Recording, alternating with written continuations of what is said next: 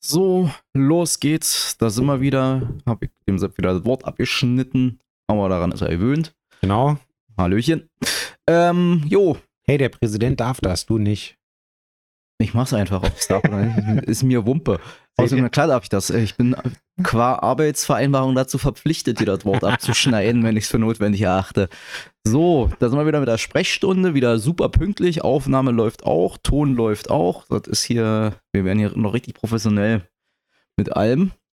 Läuft auf jeden Fall besser als mit anderen Sachen in dieser Stadt. Hm. Ähm, aber dazu kommen wir gleich. Ähm, eigentlich bin ich super schlecht vorbereitet, weil ich war letzte Woche äh, nur die halbe Woche. Eigentlich habe ich letzte Woche nur zwei Tage gearbeitet. Montag war eh frei. Dienstag und Mittwoch habe ich gearbeitet.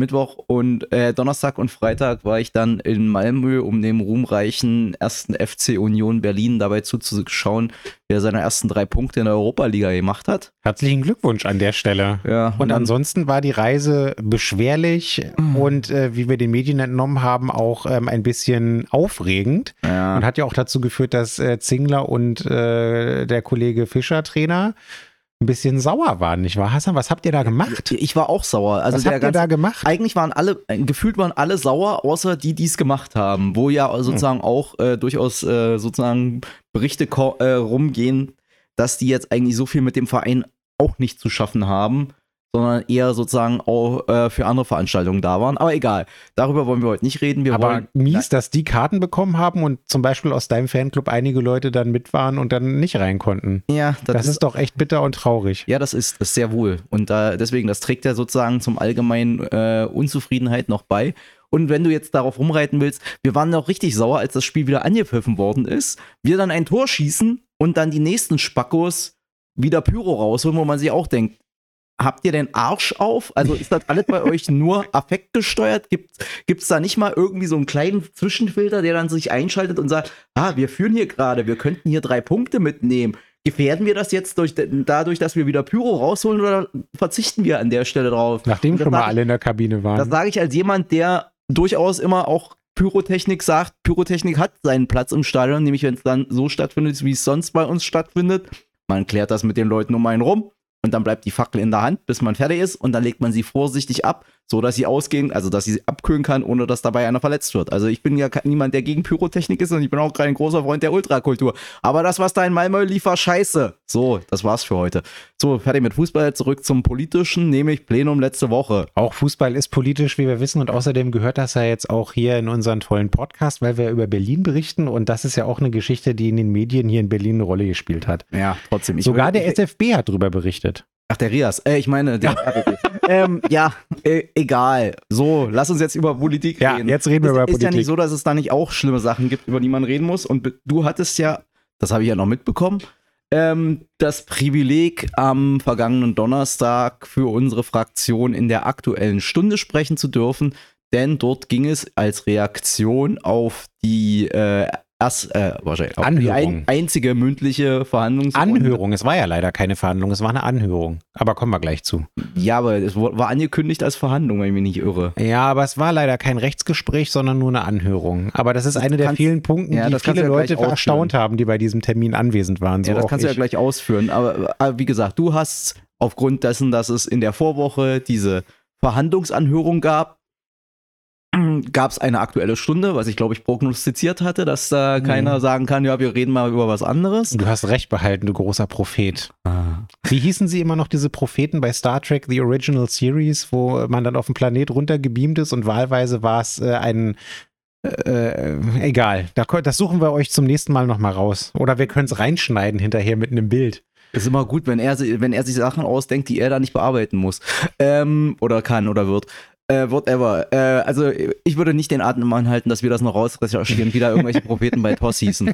Sondern wir reden jetzt tatsächlich endlich und final mal über die aktuelle Stunde, in der du reden durftest Ja. und in der es eben darum ging, dass wir demnächst wahrscheinlich Neuwahlen haben werden. Äh, Wahlwiederholung haben werden. Seht ihr, wenn wir schon Probleme damit Ja, haben, das äh, ist dann äh, Also man könnte, ich könnte jetzt sagen, okay, äh, juristisch gesehen werden es Wiederholungswahlen, faktisch werden es Neuwahlen sein. Nur Ja. mit alten Listen. Richtig. Also, genau. Die aktuelle Stunde, ihr wisst es, das ist so ziemlich der einzige Tagesordnungspunkt, bei dem man sich in einer Plenarsitzung sicher sein kann, dass darüber die geneigte Medienlandschaft auch irgendwie berichten wird. In der vergangenen Wahlperiode habe ich als ähm, einfacher Fachabgeordneter, als einfacher Arbeiter am Weinberg der Linksfraktion im, im R2G-Bündnis äh, das Privileg gehabt, einmal in fünf Jahren eine aktuelle Stunde bestreiten zu dürfen. Und äh, das war dann bei dem filmreifen Gefängnisausbruch ähm, aus der JVA Plötzensee. Einige von euch werden sich erinnern, aus, der, aus einem Hinterraum der Autowerkstatt mit Flex äh, und so weiter. Ähm, also jetzt kein besonders erfreuliches Thema aus der Sicht eines Fachpolitikers. Man würde ja am liebsten mal gerne in einer aktuellen Stunde äh, über eine Gesetzesinitiative reden, äh, wie zum Beispiel unser glorreiches Versammlungsfreiheitsgesetz oder andere tolle Sachen, also positive Sachen. Und als Rechtspolitiker oder Justizpolitiker, worüber darf man oft reden? Naja, über Sachen, die nicht so gut gelaufen sind. So auch in dieser aktuellen Stunde, denn der Anlass ist natürlich extrem Shaming. Ja, ihr erinnert euch alle an die vergangenen Abgeordneten Haus BVV Bundestags- und Volksentscheidungsabstimmungsterminen, an den Wahlterminen, Wahl- und Abstimmungsterminen. Und da ist es ja tatsächlich in einer viel zu großen Anzahl von Wahllokalen zu Problemen gekommen. Ähm, in ein, einigen Wahllokalen waren zu wenig Stimmzettel ähm, die nachgeliefert werden mussten, was auch nicht besonders einfach war, weil der Berlin-Marathon gleichzeitig stattgefunden hat und das dann schwierig war, die Lieferungen über die Wegstrecke des Marathons zeitlich irgendwie zu organisieren. Ähm, dann ist in Friedrichshain-Kreuzberg zum Notinstrument gegriffen worden, den amtlichen Stimmzettel genehmigt durch den äh, Bezirkswahlleiter und freigegeben durch die Landeswahlleiterin auf öffentlichen Kopiergeräten durch öffentliche Bedienstete äh, per Kopie Stimmzettel zu erstellen. Ich werde gleich nochmal drauf zu sprechen kommen, warum ich das hier gerade so detailliert ausführe. Ähm, äh, und äh, bis hin zu der Tatsache, dass in einigen Wahllokalen bis ähm, deutlich nach 18 Uhr äh, noch gewählt werden musste, weil die Schlangen so lang waren aufgrund des Pandemieschutzkonzeptes, weil man zu dem damaligen Zeitpunkt, der wegen der hohen Inzidenz möglichst wenig Leute in geschlossenen Räumen für eine gewisse Zeit lang äh, haben wollte. Ja, das alles äh, hat dazu geführt, dass es eine ganze Reihe von Einsprüchen gegeben hat gegen die Abgeordnetenhaus- und BVV-Wahl und auch die Bundestagswahl. Die Kontrolle der Bundestagswahlseinsprüche, das macht der Bundestag im ersten Zug und das Bundesverfassungsgericht im zweiten Zug. Und deswegen ging es an dem Mittwoch vor der Plenarsitzung beim Landesverfassungsgerichtstermin nur in Anführungszeichen um die Einsprüche gegen die BVV-Wahl und die Abgeordnetenhauswahl. Und das war schon ein Stück weit ein Paukenschlag. Denn normalerweise ist es so, dass bei einem solchen Verhandlungstermin ähm, der Sachverhalt dargestellt wird. Das ist passiert durch die berichterstattende Richterin. Und dass dann äh, die Gerichtspräsidentin, das ist auch passiert, die vorläufige Rechtsauffassung des Gerichts darlegt. Das wird aber meistens bei den Verhandlungsterminen bei Verfassungsgerichten eher in einer etwas zurückhaltenden Art und Weise gemacht, weil sich dann in der Regel ein Rechtsgespräch anschließt, wo nämlich die Beteiligten ähm, ihre Argumente darlegen, darlegen, ob sich seit der schriftlichen Einlassung nochmal neue Tatsachen gefunden haben, die dann selbstverständlich auch ähm, äh, zum Gegenstand der Prüfung gemacht werden. Und weil in der Regel auch alle Richterinnen und Richter die Möglichkeit haben, Nachfragen zu stellen an die Prozessbeteiligten. Und ähm, das ist nicht passiert, denn es gab zwar die Möglichkeit äh, der Prozessbeteiligten dort äh, sich zu äußern und auch nochmal ähm, Beweise oder Tatsachenvorträge zu Protokoll zu geben, das ist auch passiert, aber es gab keinerlei Fragen, weder von der Gerichtspräsidentin äh, noch von den anderen Richterinnen und Richtern. Und auch die vorläufige Rechtsauffassung ist schon so deutlich vorgetragen worden, dass sich ähm, alle Beobachter eigentlich gefragt haben, hui, das war doch eigentlich schon zwar nicht formal, aber inhaltlich doch im Wesentlichen schon das Urteil. Und der Knallersatz war eine Wiederholung der gesamten Wahl zur BVV und zum Abgeordnetenhaus kommt in Betracht.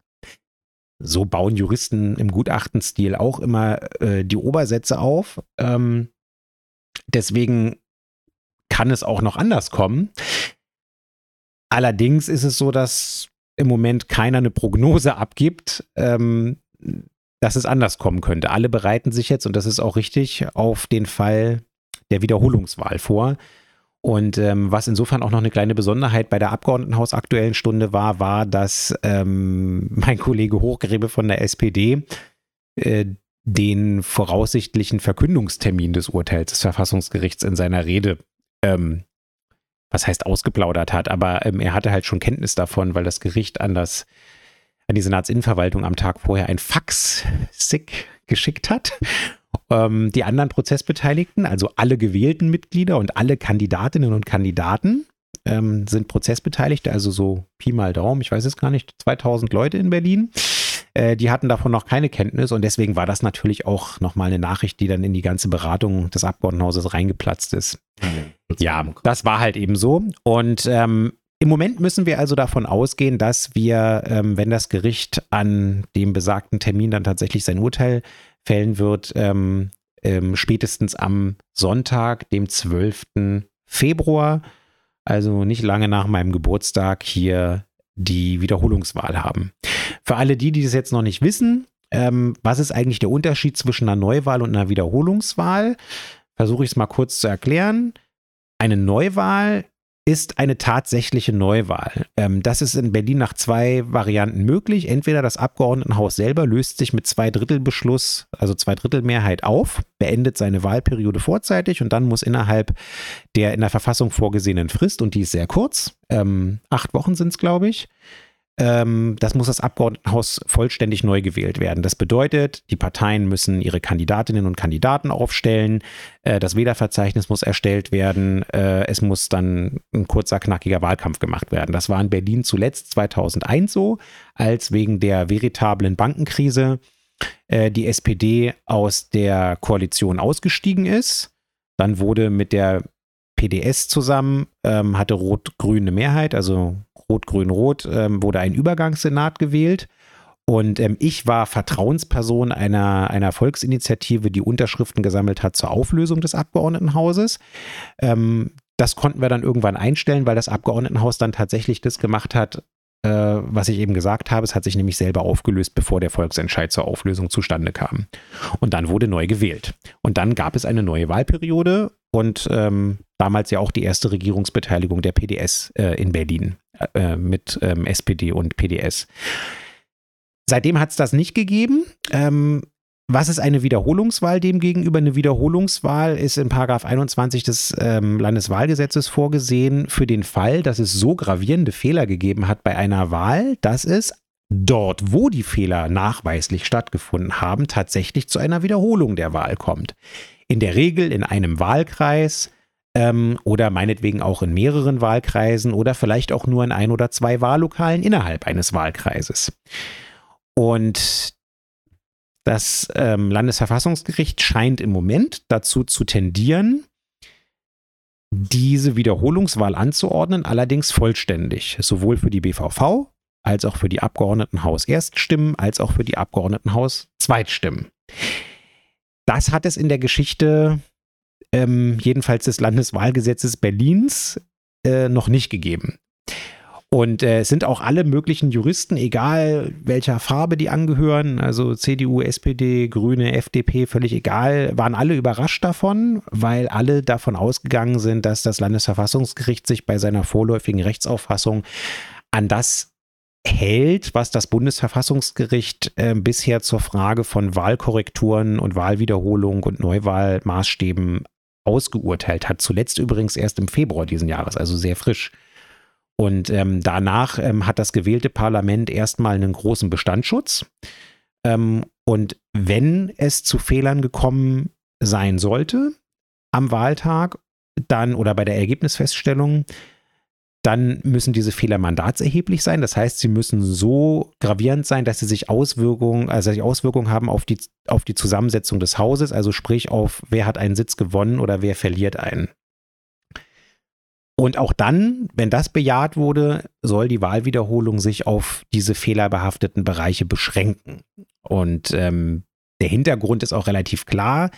Denn so ein Parlament muss insbesondere, also sowieso, aber eben auch insbesondere in Krisenzeiten wie die, in denen wir jetzt stecken, handlungsfähig sein. Also um es jetzt mal als Berliner Beispiel, ich habe es auch in der, in der Rede gesagt, zu nennen, wir haben jetzt eine Inflation, die jährlich aktuell circa 15 Prozent unseres Geldes entwertet, was es für viele Leute äh, fast ein unlösbares Problem ist, äh, was die Kosten auch anbelangt. So, das merkt ihr alle selber, wenn ihr irgendwie guckt, was ihr jetzt noch für euer Geld bekommt, wenn ihr beim Discounter einkaufen geht, im Unterschied noch zu vor einem halben oder einem Jahr.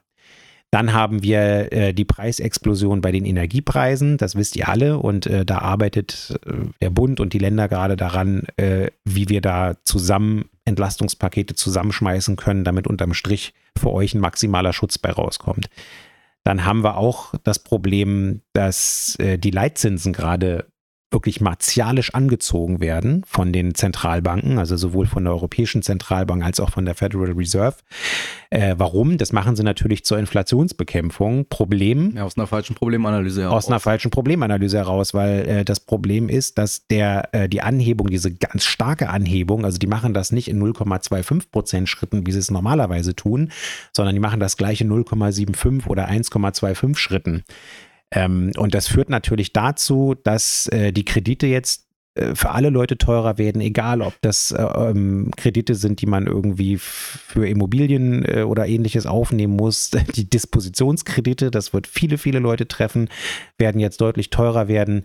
Ähm, und das führt auch dazu, dass damit im Wirtschaftswachstum abgewürgt wird. Und wenn das Wirtschaftswachstum abgewürgt wird, werden Arbeitsplätze äh, verloren gehen gehen Arbeitsplätze verloren, werden die Sozialausgaben teurer, weil mehr Leute in den sozialen Sicherungssystemen erstmal logischerweise äh, abgesichert werden müssen. Und gleichzeitig gehen uns dann natürlich auch Steuereinnahmen flöten von Unternehmen, die halt eben nicht mehr so gut wirtschaften können, weil sie auch Leute entlassen müssten oder im schlimmsten Fall, wenn die Unternehmen pleite gehen, sogar das Unternehmen komplett wegfällt.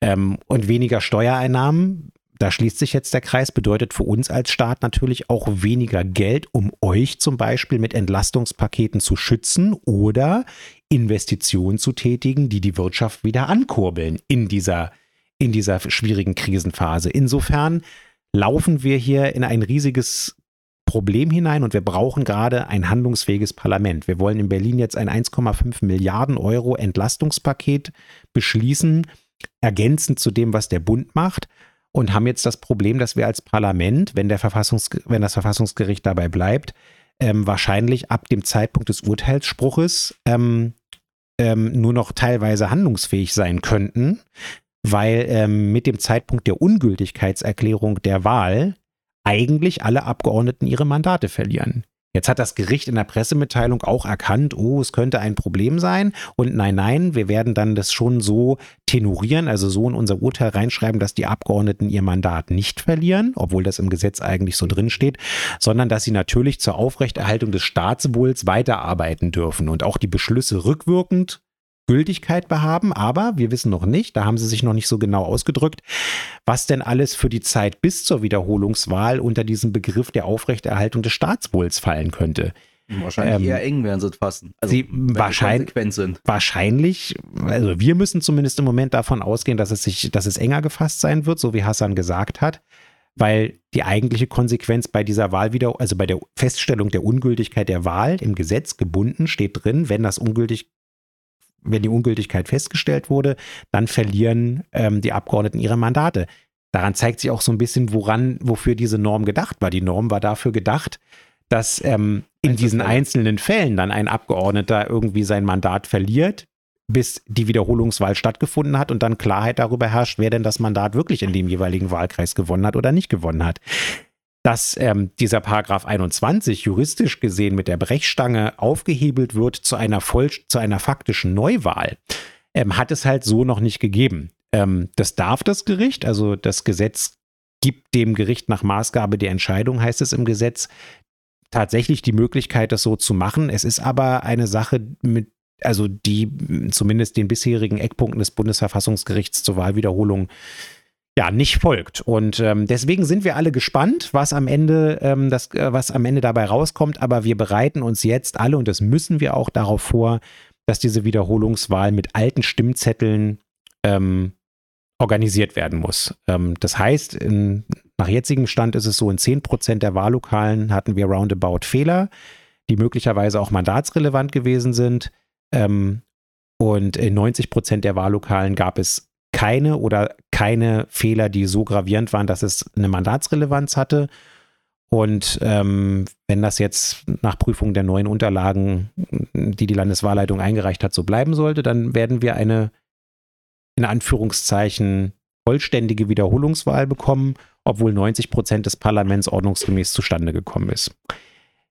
Die Widersprüchlichkeit sieht man ja auch ein bisschen daran, dass der Bundestag gerade oder der Bundeswahlausschuss gerade eine andere Entscheidung fällt, nämlich tatsächlich die Wahlen nur dazu wiederholen, wo es zu Problemen äh, gekommen ist. Das sind 300 von 2600 Wahllokalen in Berlin und was sozusagen im, in der Wahrnehmung finde ich auch ein bisschen zu einer Problematik, also so, so ein bisschen Widersprüchlichkeit führt, wo man sich dann auch so als geneigter Zuschauer fragt,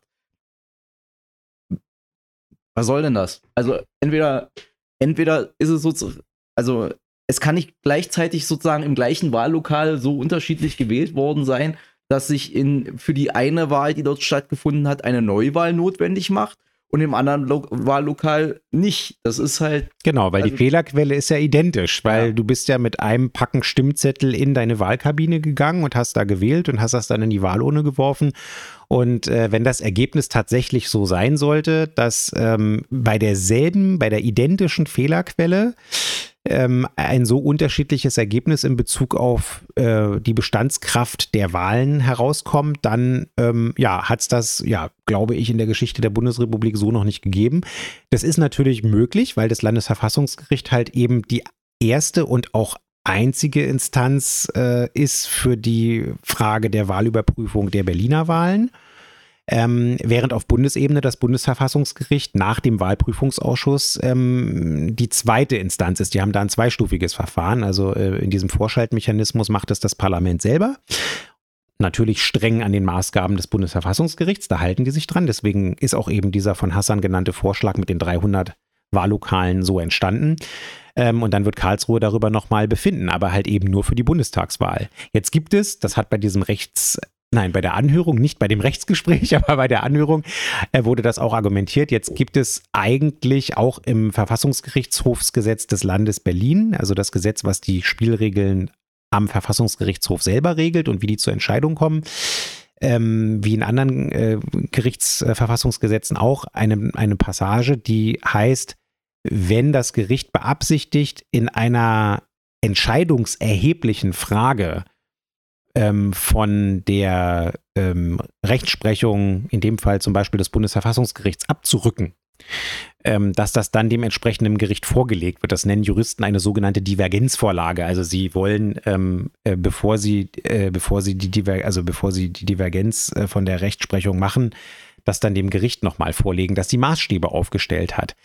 Das ist aber auch eine Sache, dass das, äh, die das Gericht selber entscheidet. Also ähm, die müssen selber davon überzeugt sein, dass sie diese, diese streiterhebliche Frage dem Verfassungsgericht, also in dem Fall dem Bundesverfassungsgericht vorlegen. Aber ähm, bisher haben wir die Kenntnis oder auch die Verlautbarung, dass das nicht beabsichtigt ist. Insofern wissen wir nicht, ob noch irgendjemand von den Betroffenen, die ähm, äh, von der, von der vollständigen Wahlwiederholungsanordnung, wenn sie so kommen sollte, betroffen sind. Das können ja vor allen Dingen die gewählten Bezirksverordneten oder auch die gewählten Mitglieder des Abgeordnetenhauses sein, ähm, ob da noch irgendwie einer versucht, den Weg nach Karlsruhe zu finden. Auch das ist nicht ganz einfach. Das werden wir sehen. Darüber können wir jetzt nicht spekulieren. Ähm, in jedem Falle kann es sein, dass wir zu einem Ergebnis kommen. Bei der identischen Fehlerquelle ähm, gibt es im Bund eine Reparatur oder eine Wahlwiederholung und damit verbundene Reparatur dort, wo die Fehler nachweislich ähm, gravierend angefallen sind und bei uns dann eben möglicherweise vollständig. An der Stelle kann man ja auch mal sagen, äh, ist das mal wieder so ein, so ein gutes Beispiel, äh, was heißt gutes Beispiel? Ich, wir sind ja inzwischen, da wir das hier schon eine Weile machen, haben wir ja so ein bisschen Vorurteile entwickelt gegenüber dem, wie in dieser Stadt vor 89, 90 und auch so danach die ein paar Jahrzehnte vielleicht noch so teilweise Gesetze gemacht und Politik gemacht worden ist, weil wir haben, haben dann festgestellt, das Berliner Wahlgesetz wurde das letzte Mal maßgeblich 1977, vor 45 Jahren angefasst. Da könnte man ja jetzt sagen, okay, Hat sich bewährt. Hat sich bewährt, genau, war nicht notwendig. Aber dann sozusagen in, in, auf der Suche nach äh, sozusagen Hinweisen, wie das Gericht urteilen könnte, war Sepp, der alte Jura-Fetischist, ja, äh, ist ja in die Bibliothek gegangen, weil er sich dachte, weil er das ja sozusagen als jemand, also nicht nur Jura-Fetischist, sondern auch ein Legistik-Hooligan, äh, der steht ja immer drauf, dass äh, wenn, wenn der Gesetzgeber auch irgendwo aufschreibt, was er mit seinem Gesetz eigentlich will, das nennt man Gesetzesbegründung. Mhm. Und da stellte er fest, 1977 haben sich die wahrscheinlich überwiegend Herren damals äh, nicht dazu genötigt gefühlt, eine Gesetzesbegründung äh, zu machen. Insofern kann man nur aus dem eigentlichen Gesetzestext versuchen herauszudestillieren, was sie sich denn dabei gedacht haben. Ja. Und offensichtlich konnte man da, also zumindest soweit man das ja aktuell an den Verlautbarungen aus dem, aus dem Verfassungsgerichtshof äh, kommt, kann man da durchaus zu anderen Einschätzungen kommen, als also durchaus unterschiedlichen Einschätzungen kommen. Und wir haben schon gesagt, vielleicht wird es nach 45 Jahren dann doch mal Zeit, sich das äh, Landeswahlgesetz zur Hand zu nehmen, ja. zu gucken, ob es da vielleicht notwendig ist im Angesicht der Veränderungen. Also ich sag mal so, da ist noch eine halbe Stadt dazu gekommen. Und äh, theoretisch hat sich das äh, Parlament auch den Anspruch gehabt, man ist jetzt äh, ein professionelles Parlament und nicht nur so ein Abendhonoratorenparlament, dass man dann auch sagt, Vielleicht muss man mal auch das Landesver äh, Landeswahlgesetz ein bisschen professionalisieren. Und damit kommen wir genau zu dem Part der Rede, den, äh, den ich ja auch in der aktuellen Stunde nochmal deutlich gemacht habe und den wir auch übrigens zwei Wochen vorher schon deutlich gemacht haben, als wir nämlich auch schon eine Fachdebatte im Abgeordnetenhaus hatten zu der Frage Konsequenzen aus der vom Senat auf linken Vorschlag übrigens eingesetzten Aufarbeitungskommission. Also wir haben jetzt zweimal hintereinander in zwei Wochen Abständen, einmal ganz prominent in der aktuellen Stunde und einmal vorher in der Fachrunde Stunde schon darüber gesprochen. A, welche Fehler sind passiert? B, äh, wie gedenken wir aktuell aufgrund der Vorschläge der Expertenkommission, die künftig abzustellen und zu beheben? Und C, das ist mir besonders wichtig, wo sind es auch strukturelle Probleme, die wir auch strukturell angehen müssen? Und ähm, an der Stelle sind die meisten Sachen ja schon gesagt, ja. Also wir müssen, äh, das ist jetzt deutlich geworden, wir müssen das Landeswahlgesetz anfassen. Wir müssen an der Stelle zum Beispiel dafür sorgen, dass, ähm, da bin ich der felsenfesten Überzeugung, eine Regelung in das Gesetz ge gehört, die heißt, Wahlen und Abstimmungen haben im Zweifelsfall immer Vorrang vor den ähm, kommerziellen Großveranstaltungen, wie zum Beispiel einem Berlin-Marathon. Ähm, steht doch im internationalen Marathonkalender. Oh ja, und der internationale Marathonkalender ist natürlich viel wichtiger als die Verfassung von diesem kleinen puppigen Berlin, weil äh, so eine hat, Wahl. Hat irgendein so Senator erzählt. Ja, genau, so eine Wahl. Ja, der Geisel hat es erzählt schon in der Sondersitzung des Innerausschusses. Das hat mich da schon nicht überzeugt. Zu Andreas Geisel kommen wir gleich noch. Ähm, auf, auf, jeden Fall, also das ist, das ist eine Sache, das muss im Gesetz auf jeden Fall geändert werden. Dann brauchen wir einheitliche Standards. Es kann nicht sein, dass wir in, in zwölf unterschiedlichen Bezirken zwölf unterschiedliche Standards haben für Wahllokale, Wahlkabinen, die Anzahl der Wahlkabinen und so weiter. Ähm, wir brauchen auch verbindliche Regelungen dafür, dass es Probewahlen gibt. Ähm, das habe ich übrigens auch vor der Wahl im Abgeordnetenhaus im Hauptausschuss mündlich die Staatssekretärin aus Andreas Geisels Innenverwaltung gefragt. Habt ihr schon Probedurchläufe gemacht? Und die Antwort war ja, aber nur für die ähm, Auszählungsgeschwindigkeit bei der Briefwahl wo ich mir sage, ja schön, das ist auch wichtig, aber warum habt ihr keinen Probelauf gemacht für die Durchlaufgeschwindigkeit in den Wahllokalen? Weil es war ja klar, dass die Wahlbeteiligung hochgehen wird aufgrund der Tatsache, dass mit der Bundestagswahl zusammengewählt wird. Ich meine, das waren über, über 10 Prozent Zunahme der Wahlbeteiligung. Ähm, dass wir vorher natürlich auch ordentlich Werbung gemacht haben für Briefwahl, weil äh, das zu einer Pandemiezeit sein wird und weil wir auch ein Pandemiekonzept schon hatten, war auch klar. Aber, ähm, und es waren ja auch fast 50 Prozent Briefwählerinnen und Brieffehler. Übrigens, da an der Stelle muss ich wieder zum Verfassungsgerichtshof zurückkommen. Das war auch eine überraschende Geschichte. Die Verfassungsgerichtshofspräsidentin hat das Leitbild der Urnenwahl so deutlich herausgearbeitet und demgegenüber die Briefwahl so deutlich als ein nur nachrangiges Instrument herausgearbeitet, dass das der bisherigen Rechtsprechung des Bundesverfassungsgerichts auch vor dem Hintergrund nochmal durch die Überprüfung während der Pandemie das ist ja auch angegriffen worden. Also Baden-Württemberg hat ja Landtagswahlen auf dem Höhepunkt des Lockdowns sogar gemacht, des zweiten. Die hatten eine über 50-prozentige Brief- oder ein bisschen mehr als 50-prozentige Briefwahlquote, weil auch da richtig effektiv von allen Parteien und auch von allen staatlichen Stellen sozusagen geworben wurde ähm, dafür, dass man Briefwahl machen soll. Und da gab es auch schon Stimmen in der, in der Juristerei. Oh, ist das ein Problem mit dem Leitbild der Urnenwahl? Ist Na, das dadurch wir, wir anfechtbar ja und so weiter? Theoretisch darüber unterhalten, genau. dass das durchaus ein Problem ist, Richtig. wenn ein erheblicher Teil der Bevölkerung schon drei Wochen vor dem Wahltermin seine Stimme Richtig. abgegeben hat. Und dann passiert vielleicht noch dann was. Dann passiert halt noch irgendwas. Ja. Das, ist, das ist objektiv gesehen ein demokratietheoretisches Problem. Genau, und trotzdem hat das Bundesverfassungsgericht gesagt, nein, ähm, auch wenn es immer noch das Leitbild der Ohnenwahl gibt, heißt das nicht, dass ab irgendeinem Prozentsatz es jetzt irgendwie plötzlich zu einer Legitimitätsproblematik für diese, für dieses, für das ausgeübte Wahlrecht kommt. Ähm, das muss man jetzt einfach mal so festhalten. Und deswegen ähm, waren auch bei diesem Punkt einige Leute ähm, überrascht. Und überrascht waren wir übrigens auch, weil das Gericht, ich habe ja mit ähm, Halina Pawziniak und ähm, Sandra Brunner, wir haben ja oben gesessen und quasi stenografiert, alles mitgeschrieben, was da vorgetragen wurde von allen Seiten, ähm, um es auch einfach ähm, nachvollziehen zu können. Und äh, das Wort Pandemie ist äh, vom Gerichtshof äh, nach meinem, äh, nach meiner Erinnerung von sich aus nicht einmal in den Mund genommen worden. Und das war aber natürlich ein entscheidender Grund. Also die Tatsache, dass die Schlangen teilweise in einigen Wahllokalen länger waren, war auch bewusst gewollt, äh, weil man Abstandsregelungen, also die AHA-Regelungen einhalten wollte. Und die AHA-Regelungen sind ja nun auch vom Bundesverfassungsgericht vollumfänglich für äh, verfassungskonform äh, erachtet worden. Also es war, es war, wie gesagt, eine, ähm, ähm, eine Geschichte, wo es äh, immer noch äh, viele Fragezeichen gibt ähm, und wo wir uns jetzt aber natürlich trotzdem mit beschäftigen müssen. Deswegen ähm, wir haben jetzt im Ältestenrat äh, oder ich bin ja da nicht drin, also ich bin im Ältestenrat nicht drin. Der Ältestenrat hat jetzt eine Arbeitsgruppe eingerichtet, wo jetzt auch in der Plenardebatte die CDU gesagt hat, nachdem sie sich fünf Wochen lang irgendwie gedruckst und gedrückt hat, äh, gesagt hat, oh ja, da wollen wir auch mitarbeiten, haben wir uns drüber gefreut. Ähm, diese Arbeitsgruppe wird jetzt fraktionsübergreifend daran arbeiten, zu schauen, wie wir tatsächlich ähm, in Bezug auf die Landeswahlordnung und auch das Landeswahlgesetz und auch auf alle ähm, anderen ersichtlichen Punkte parlamentarischerseits, wie wir da jetzt die Fehleraufarbeitung äh, machen. Und ähm, ja, da freue ich mich auf die Zusammenarbeit, weil wir haben da wirklich einiges vor und ähm, was Hassan angesprochen hat, ist wirklich krass. Ne? Also dann guckst du in die Parlamentsdokumentation, das Gesetz, die Landeswahl, das Landeswahlgesetz ist von 1987, dann gucke ich 1987 in die Drucksachen rein und stelle fest, aha, das ist ein Antrag, äh, ein parlamentarischer Gesetzesantrag von CDU und FDP. Und ähm, dann gucke ich da rein und dann ist da eine Gesetzesbegründung. Aber nicht für den Paragraph 21, der die Wahlwiederholung anordnet, sondern nur für die anderen Sachen, die sie da geändert haben.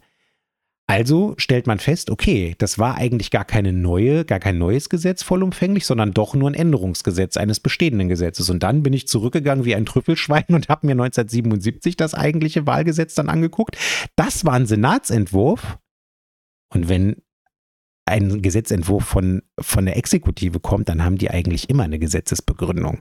Klammer auf, weil die genügend Man- und Women-Power da haben, um so einen Gesetzentwurf auch ordentlich mit Begründung zu erarbeiten. Das Parlament muss ja seinen Gesetzentwurf nicht begründen, die Exekutive streng genommen auch nicht.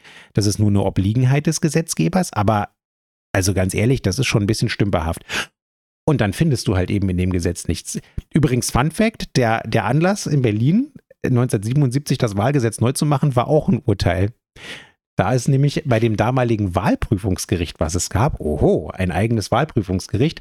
Ähm, äh, deswegen äh, ne, hat, wurde auch eine Wahlwiederholung angeordnet, weil es in zwei Zehlendorfer Wahlkreisen, ähm, und es gab damals wohl auch nur zwei Wahlkreise, ähm, äh, unabhängige Bewerber für, die, äh, für den Wahlkreis nicht zugelassen wurden, weil es damals nur den Parteien obliegt hat, äh, äh, obliegen hat, ähm, Kandidatinnen und Kandidaten zu benennen. Es gab ein Parteienprivileg. Das ist dann damit abgeräumt worden, weil das Gericht gesagt hat, nee, es müssen auch Unabhängige kandidieren dürfen, was ja bis heute, also heute auch gang und gäbe ist. Und dann wurde da, da, da, die Erststimme eingeführt. Die gab es nämlich bis 1977 in Berlin jedenfalls nicht. Und Deswegen keine Gesetzesbegründung. Und dann habe ich mir sogar noch als Trüffelschwein die Debatten im Plenarsaal nachgelesen, im Plenarprotokoll. Und da hat sich niemand zu der Frage von Wahlwiederholung oder, irgend, oder Neuwahlen oder ähnlichem, was damit zusammenhängt, die Abgrenzung zwischen beiden, ähm, eingelassen, sondern es ging nur um das Thema ähm, äh, Wahlprüfungsgerichtsentscheidung und, ähm, und Erststimme und so weiter. Bei sowas haben wir ja immer so ein bisschen den Verdacht, dass das so in dieser eigenartigen Politkultur im Westberlin der 80er und 70er Jahre wahrscheinlich dann den Weg nicht mehr ins Parlament gefunden hat, weil alle sich gesagt haben, darin haben wir, darüber haben wir in der Kneipe lang und oft genug geredet, da brauchen wir das jetzt nicht mehr im Parlament durchquatschen.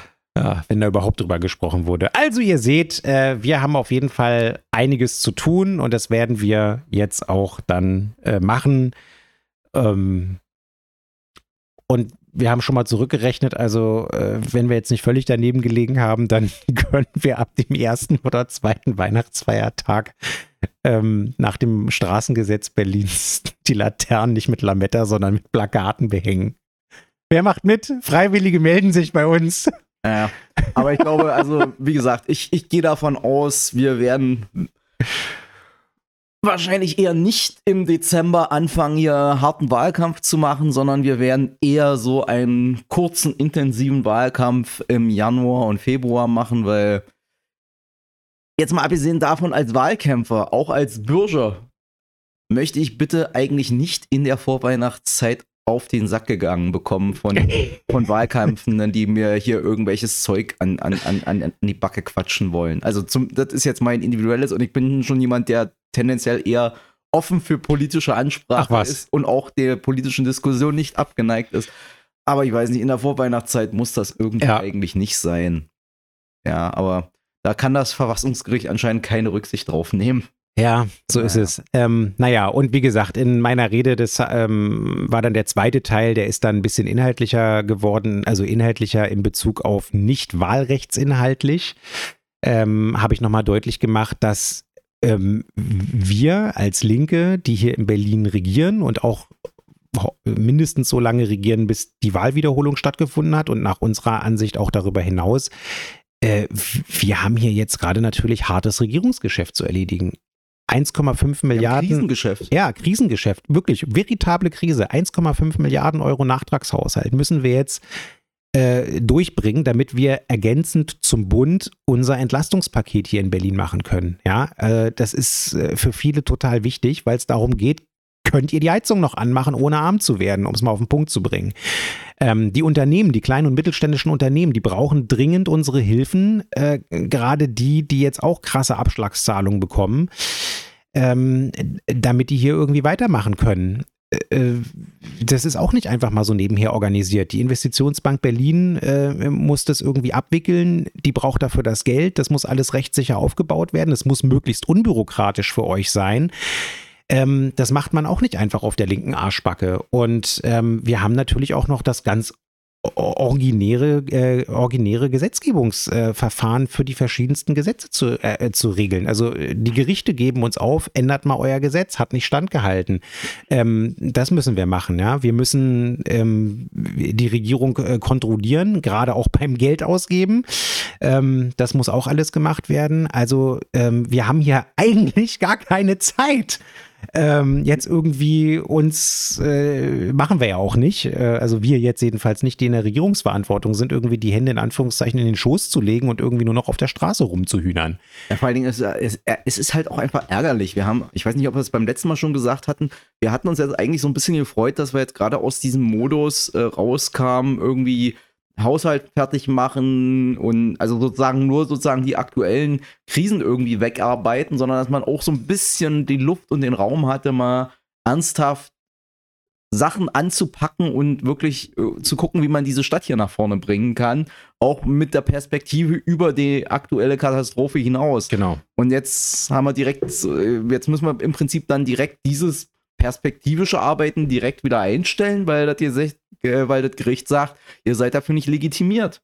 Das ist doch scheiße. Zumindest wissen wir im Moment noch nicht, wie viel Legitimation oder Handlungskompetenz sie uns halt eben noch nach der Feststellung der Ungültigkeit der Wahlen geben. Und das ist eine große Unsicherheit. Also um es mal auf den Punkt zu bringen, wir sind jetzt gerade dabei, ähm, wir arbeiten mit zwei Daten in unserem Kopf. Einmal mit dem, was ist 16. November, äh, genau. wo sie den, wo sie die, die, den Tag der Urteilsverkündung haben. Das heißt, die ganz, ganz wichtigen Sachen, die versuchen wir jetzt noch bis zum 16.11 natürlich geschäftsordnungskonform äh, durch das Abgeordnetenhaus zu bringen, insbesondere auch den Nachtragshaushalt. Ähm, und dann haben wir noch ein Fragezeichen für den Zeitraum 16, also 17. November bis 12. Februar, also dem Tag der dann wahrscheinlich stattfindenden äh, vollständigen Wiederholungswahl, ähm, wo wir dann irgendwie gucken müssen, was das Gericht in sein Urteil reinschreibt. Können wir dann noch äh, zum Beispiel äh, eine verfassungsändernde äh, Sache machen, also zum Beispiel ne, nicht für die Wiederholungswahl, sondern für die späteren Wahlen, zum Beispiel das Wahlalter 16 beschließen? Ja. Oder können wir zum Beispiel noch in meinem Bereich die Richterinnenanklage in die Verfassung reinschreiben, damit wir eine zusätzliche Handhabe haben, äh, äh, rassistische äh, Richterinnen und Richter äh, sozusagen aus dem Dienst zu entfernen äh, oder äh, auch die regulären Haushaltsberatungen, können wir die dann sozusagen äh, überhaupt weiter vorbereiten? Das ist ja im Moment ein Geschäft des Senats am 22. Na, allein die Frage Nachtragshaushalt. Ja, na, Nachtragshaushalt sowie, na, Nachtragshaushalt habe ich ja schon gesagt. Also das ist auch so ein Punkt. Das wird wahrscheinlich, äh, wenn wir das jetzt so schnell machen müssen, eine Geschichte, die wir nicht so fein aufzivilisieren können, wie wir das gerne machen würden. Normalerweise nimmst du diese 1, oder bis ja. zu 1,5 Milliarden Euro und versuchst sie wegen der Haushaltsklarheit und Haushaltswahrheit möglichst zweckgerichtet und auch transparent den einzelnen Senatsverwaltungen in ihren Einzelplänen zuzuordnen, damit ihr alle in die Dokumente reingucken könnt und gucken könnt, aha, wie viel Geld kriegt Katja Kipping zum Beispiel für den Härtefallfonds für die Energieschulden für Privathaushalte oder für, für äh, freie und soziale Träger, ähm, die ja auch Einrichtungen unterhalten, wie die Stadtteilzentren zum Beispiel. Katja macht ja auch das Netzwerk der Wärme. Also die Stadtteilzentren sollen ja nicht nur Wärmestuben sein, sondern auch welche, wo Menschen sozusagen sinnlich, geistig, äh, sozusagen kulturell zusammenkommen und auch da sich gegenseitig Wärme geben können in der, in der schwierigen Krisenzeit. Das wird Geld kosten und da wollen wir natürlich das Geld zuweisen.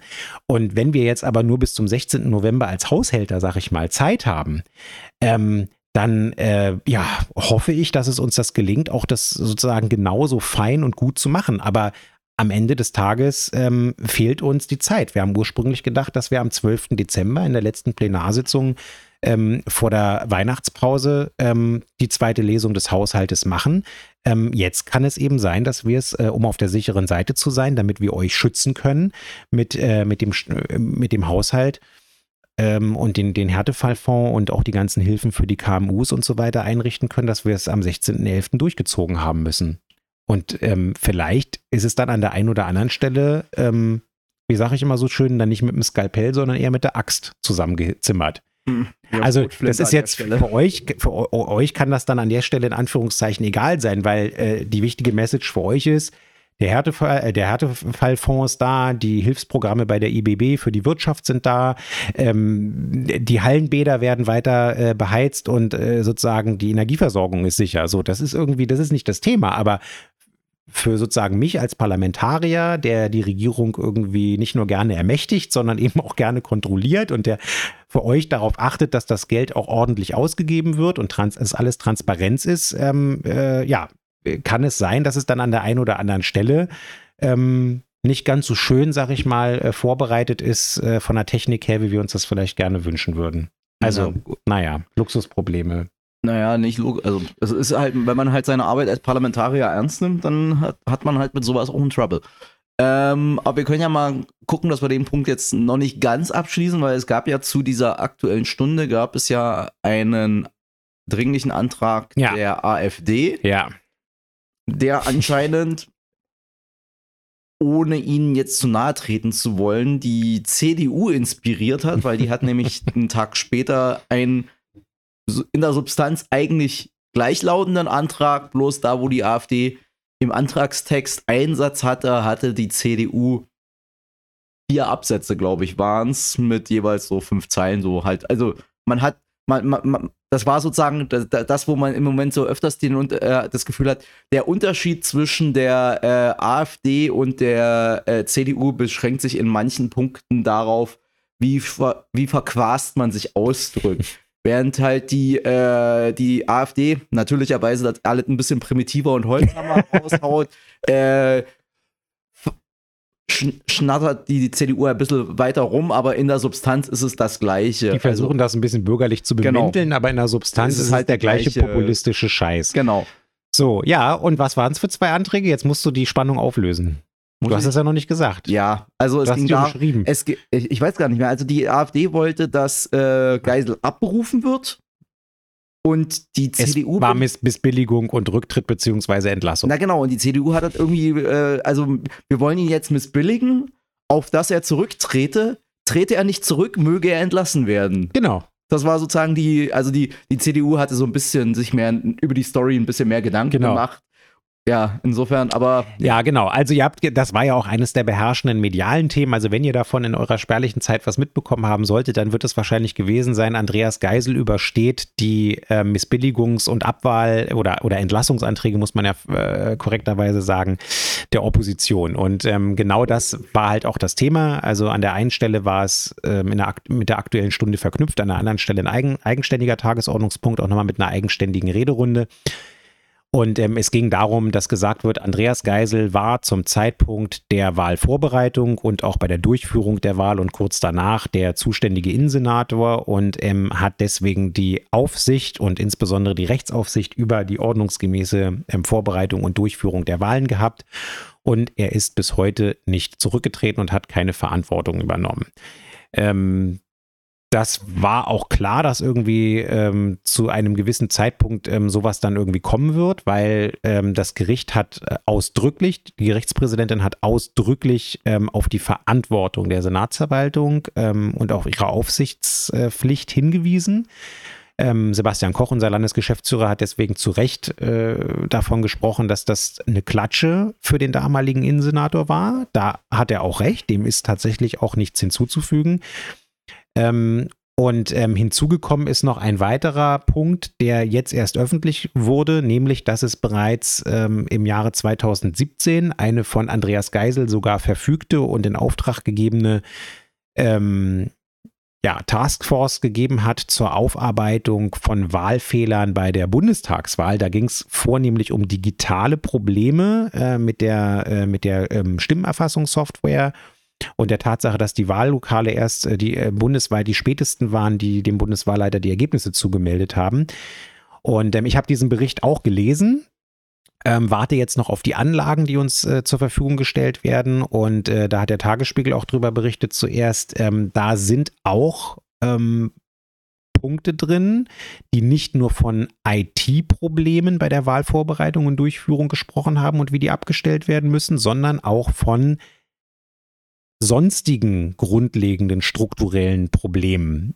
Ähm, und das hat man in dem Dokument auch sehr deutlich lesen können, ähm, sowohl bei der Problembeschreibung als auch bei den Schlussfolgerungen. Und ein Punkt war auch, äh, und das war der erste Punkt bei den, bei den Schlussfolgerungen, ähm, Umfang und Reichweite äh, der Aufsicht, äh, insbesondere der Rechtsaufsicht der Senatsinnenverwaltung, ist ungeklärt und muss geklärt werden. Insofern äh, sind wir als Parlament da jetzt weiter dran. Iris Spranger hat als äh, Senatorin auch in ihrer Rede in der aktuellen Stunde zugesagt, dass dem Parlament dieses Dokument äh, zur Verfügung gestellt wird, also allen Parlamentariern das Dokument zur Verfügung gestellt wird, also das, worüber die Presse ähm, berichtet hat und was die Presse offensichtlich zuerst hatte. Und äh, das werden wir uns jetzt natürlich auch angucken müssen. Geht ja auch gar nicht anders. Ähm, einfach, damit wir uns auch vollständig ein Bild machen können von dem, was da in der Presse berichtet wurde und was da jetzt wie weit dran ist und was nicht. Ähm, ja, ähm, die Koalition hat so gehandelt, wie sie immer handelt. Ähm, wenn es Missbilligungsanträge von der Opposition gibt, äh, dann werden die abgelehnt. Ähm, Missbilligungsanträge werden nur dann Erfolg haben, wenn sie die Koalition stellt.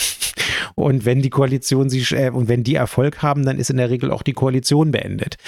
Ähm, das ist ein normales parlamentarisches Geschäft. Das wissen auch die Journalistinnen und Journalisten. Äh, deswegen haben die äh, auch jetzt weniger darüber berichtet, dass die abgelehnt wurden. Das war jetzt nicht sonderlich überraschend, sondern die haben eher darüber geschrieben, ähm, dass Andreas Geisel Verhalten bisher ähm, aus ihrer, aus seiner, also aus Sicht der Medien äh, kritikwürdig ist äh, weil er halt bisher keine Verantwortung übernommen hat, beziehungsweise er hat gesagt, er fühlt Verantwortung. Da hat auch Kai Wegner drauf rekurriert auf dieses Zitat. Ähm, aber ähm, äh, als er sich die Frage gestellt hat, was es besser machen würde, wenn er jetzt zurücktreten würde, ist er zu dem Ergebnis gekommen, dass es dadurch ja nicht besser würde, weil das Problem ja in der Vergangenheit liegt und ähm, er deswegen jetzt ähm, ja auch Bausenator ist und irgendwie seine Arbeiten weiter erledigen will. Ich sag mal so, auch sein Amtieren hat die Lage nicht besser gemacht und das gilt in beiden Funktionen. Ja, also ihr seht, ähm, das ist jetzt ein Thema, das muss die SPD für sich beantworten. Ähm, das müsst ihr für euch beantworten. Findet ihr, äh, dass Andreas Geisel ähm, die Verantwortung durch äh, Rücktritt oder äh, Franziska Giffey dann durch Entlassung von ihm irgendwie übernehmen sollte? Oder findet ihr das nicht? Und vor allen Dingen muss die SPD das für sich, äh, für sich bewerten. Denn in einer Koalition ist es so, ähm, da entscheidet erstmal der jeweilige Senator oder die Senatorin für sich selber, welche Maßstäbe sie an sich anlegt und an ihre Amtsausführung.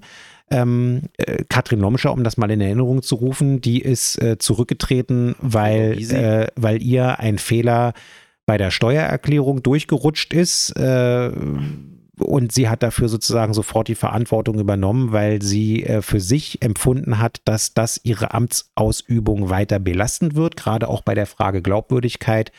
Ähm, wenn sie zum Beispiel zu Recht äh, die, die ganzen Steuerhinterziehungs- und Geldwäsche und äh, sonstigen Tricks der Immobilienlobby irgendwie äh, äh, lauter und integer anprangern will, ähm, dann äh, wollte sie sozusagen ihre Amtsausführung nicht irgendwie dadurch beeinträchtigen, dass sie selber, ähm, auch wenn es ein total ärgerlicher Fehler äh, gewesen ist und auch nicht vorsätzlich war. Die Ermittlungen wurden ja auch eingestellt. Ähm, da ist ja auch tatsächlich kein, keine, keine Vorwerfbarkeit, also keine rechtliche Vorwerfbarkeit dran zu knüpfen gewesen. Es war halt einfach ärgerlich und ja dumm. Ähm, aber sie hat die Konsequenzen daraus gezogen. Hassan hat zu Recht gesagt, Gregor Gysi, der ist bei dieser Bonusmeilengeschichte irgendwie, genauso wie Cem Özdemir damals ja auch zurückgetreten, ähm, weil er damals die Regularien des Bundestages für diese Flugmeilengeschichte, als er Bundestagsabgeordneter war, irgendwie nicht genau genug befolgt hat und ist dann zack aus dem Amt des Wirtschaftssenators zurückgetreten, weil er auch gesagt hat, gerade wir als Linke äh, müssen da immer eine, eine hohe Glaubwürdigkeit haben, weil wir ja immer sehr hart auch ähm, eben zu Recht mit, mit der Wirtschaft oder auch mit anderen Politikern ins Gericht gehen, die äh, da entsprechende Fehlverhalten an den Tag legen. So, und genauso ist das jetzt auch. Ähm, Andreas Geisel hat die Frage für sich jetzt im Moment anders beantwortet. Ähm, das nehmen wir dann so zur Kenntnis. Ähm, und wir konzentrieren uns jetzt auf das, was wir können, nämlich auf ähm, die Aufarbeitung, die weitere Aufarbeitung der ganzen Fehler, die da passiert sind und vor allen Dingen, das ist mir wichtig, irgendwie äh, die Arbeit daran, gesetzlich und verordnungstechnisch und haushaltsmäßig, wie wir das in Zukunft abstellen können. Und ähm, das machen wir. Darauf konzentrieren wir uns. Iris Spranger scheint sich darauf zu konzentrieren. Das äh, läuft in der Innenverwaltung tatsächlich ähm, ziemlich gut. Die haben da jetzt auch eine Taskforce eingerichtet und so weiter. Der neue Landeswahlleiter ist da. Ähm, und ähm, wie gesagt, die, ähm, Andreas Geisel und die SPD müssen sich die Frage, die da jetzt im Raum steht, ähm, ungeachtet dieser Anträge, die da jetzt gestellt wurden von der Opposition, müssen die wirklich mit sich ausmachen. Jo. Naja, so viel dazu.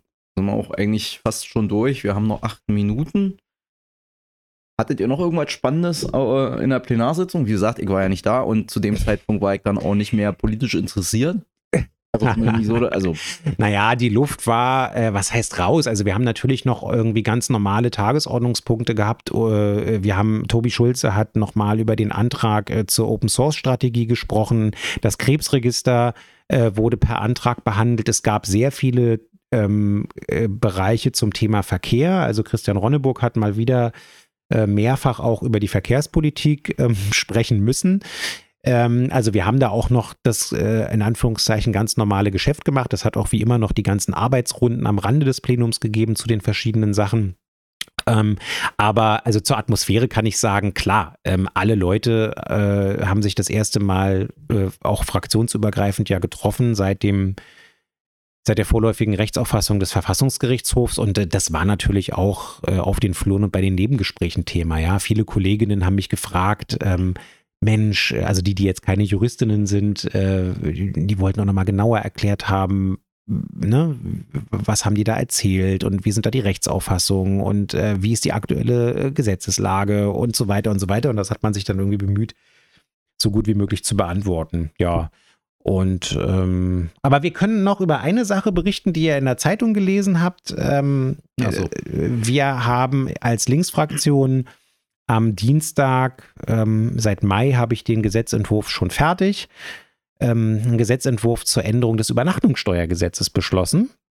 Und das kann man jetzt, war jetzt in der, in der Morgenpost am Wochenende und wird jetzt irgendwie auch, glaube ich, morgen nochmal im Tagesspiegel stehen und wer weiß, wo sonst noch. Es interessiert also offensichtlich ein paar Leute, was wollen wir machen? Ähm, wir haben in Berlin die Übernachtungssteuer, die haben wir seit einigen Jahren. Ähm, und die gilt im Moment für touristische Übernachtung, also Privatübernachtung. Ihr kennt es vielleicht, wenn ihr in Berlin mal äh, die, in Verlegenheit gekommen seid, selber oder Verwandte oder Freunde im Hotel unterzubringen. Äh, dann geht ihr da an den Schalter und dann ist die erste Frage, die ihr bekommt, ähm, sind Sie auf Geschäftsreise oder sind Sie privat hier?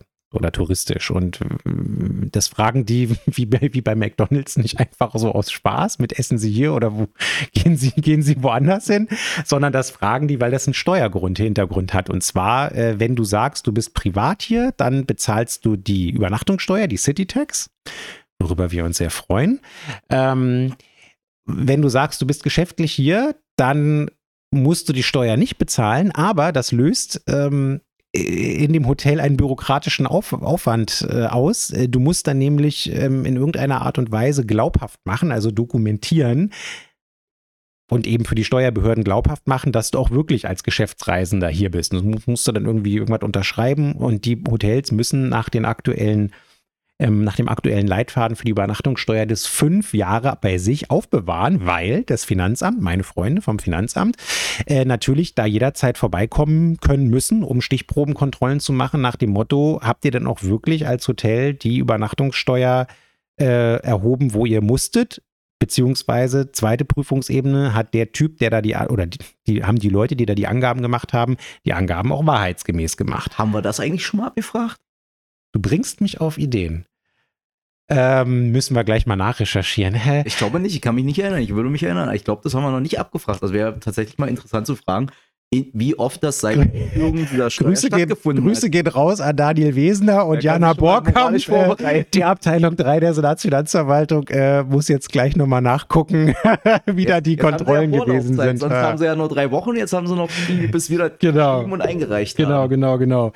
Ähm, ja, also, ähm, und äh, warum bin ich jetzt auf die Idee gekommen, äh, eine Gesetzesänderung zu machen und wie sieht die aus? Naja, es ist relativ einfach. Ähm, das Bundesverfassungsgericht hat im März seine Grundsatzentscheidung getroffen zur Übernachtungssteuer, also ob die überhaupt verfassungskonform ist, weil als die eingeführt wurde in Berlin und in anderen Gemeinden oder Ländern, ähm, ist natürlich der, der Hotel- und Gaststättenverband ähm, dagegen vorgegangen, ähm, gegen die City Tax als solche. Und Karlsruhe hat entschieden, äh, Verfassungskonformität 1a mit Sternchen. Also die haben nicht nur gesagt, das ist vollumfänglich verfassungskonform und insbesondere verhältnismäßig, sondern, und das habe ich sehr genau gelesen, sie haben auch gesagt, die Städten, Städte und Gemeinden, die die Übernachtungssteuer bisher nur für Touristen und nicht für Geschäftsreisende genommen haben, weil sie für die Verhältnismäßigkeitsprüfung äh, da, weil sie da auf die ganzen sichere Nummer irgendwie gehen wollten bei der Differenzierung, ist schön, dass ihr es gemacht habt, aber müsst ihr gar nicht, weil auch wenn ihr die Geschäftskunden schröpft, dann dürft ihr das machen. Das ist zulässig und verhältnismäßig Moment. könnt ihr machen. Die werden nicht geschröpft, sondern ja. die zahlen dafür, dass sie die einen fairen Beitrag zur Verfügung gestellte Infrastruktur, Infrastruktur nutzen. Ganz Jeder genau. Jeder andere auch der Steuern zahlt. Genau. Ja, wir machen es mal hier ein bisschen satirisch. So, also äh, deswegen. Du weißt ja, raus, also, ja, du weißt ja gerade bei Steuern äh, richtig. draußen wieder irgendwelche Jung-BWLer, die hier in Bäumen Die dann gleich den Ausschnitt machen und sagen, Skandal, Schlüsselburg spricht von Schröpfen. Nein, Schlüsselburg spricht nicht von Schröpfen, sondern von tatsächlich der Besteuerung der hier in Anspruch genommenen äh, Infrastruktur, die wir ja auch unterhalten müssen. So. Und ähm, deswegen habe ich eben also diesen Gesetzentwurf vorbereitet und ähm, natürlich auch ordnungsgemäß vorbereitet, äh, um das an der Stelle deutlich zu sagen. Und den haben wir jetzt in der Fraktion beschlossen und die Grünen haben auch schon gesagt, dass sie den mittragen, was wichtig ist, weil die Grünen sind ja im Finanzsenat und stellen eben auch äh, die Steuerbehörde deswegen oder leiten die Steuerbehörden. Und ähm, jetzt äh, müssen wir noch sozusagen ein bisschen mit der SPD darüber reden, aber ähm, wir schlagen da eigentlich drei Fliegen mit einer Klappe, weil erstens, wir entbürokratisieren unsere Hotels. Das ist erstmal gut. Zweitens, äh, wir sorgen natürlich für Steuermehreinnahmen, die wir gerade in der aktuellen Krise dringend brauchen, um die Berlinerinnen und Berliner zu schützen und um unsere Infrastruktur zu investieren. Und ähm, natürlich schaffen wir auch einen kleinen Lenkungseffekt, damit sich vielleicht die ein oder anderen Geschäftsreisenden doch noch überlegen, ist diese Geschäftsreise jetzt wirklich wichtig oder kann ich die auch irgendwie durch ein digitales Format ersetzen? Weil wir wollen ja auch alle, dass äh, Geschäfts-, also dass nur noch die wirklich notwendigen Geschäftsreisen stattfinden und nicht die, die unnötig sind. wegen der CO2-Einsparung. Also, die drei Fliegen mit einer Klappe wollen wir schlagen und ich füge hinzu, für diejenigen, die sich jetzt denken, oh, die Linke macht wieder ein böses Anti-Wirtschaftsgesetz, bla bla. Nein, äh, die Berliner Wirtschaft wird davon nicht betroffen sein. Äh, Im Gegenteil, die wird eher noch profitieren, weil wir von den Steuermehreinnahmen ja wiederum auch äh, in die Attraktivität unserer Infrastruktur investieren können, mit der sie ja dann auch einen Wettbewerbsvorteil haben. Und wie gesagt, die Berliner Unternehmen sind davon ja, wenn überhaupt, nur betroffen, wenn sie irgendwie meinen, dass sie hier in Hotels übernachten müssen. Und ich glaube eher nicht, dass ein Unternehmen, das in Berlin ist, jetzt irgendwie überbordend äh, in dieser Stadt äh, sozusagen äh, wegen Geschäftsreisen äh, Übernachtungen finanziert. Wär ich glaube, schon, das wird wär, sich, wär schon spannend. wird sich stark in Grenzen halten. Es wird eher die Leute treffen, die ähm, aus Sindelfingen oder sonst wo hierher kommen zu irgendwelchen Messen und ähm, wenn es eine erforderliche über, äh, wenn es eine erforderliche Geschäftsreise ist, naja, dann müssen sie halt auch wie die Touristen auch eine Steuer bezahlen. Genau. Das ist eigentlich ein gutes Schlusswort, weil wir haben unsere Stunde rum. Jo. Und hier schlagen hoffentlich demnächst die ersten Gäste für unser analoges äh, Polit-Talk-Format auf, nämlich das Wahlkreis aktiv wissen, was läuft, wo wir mit Leuten, die vielleicht nicht so äh, internetaffin sind oder die unmittelbar in unsere äh,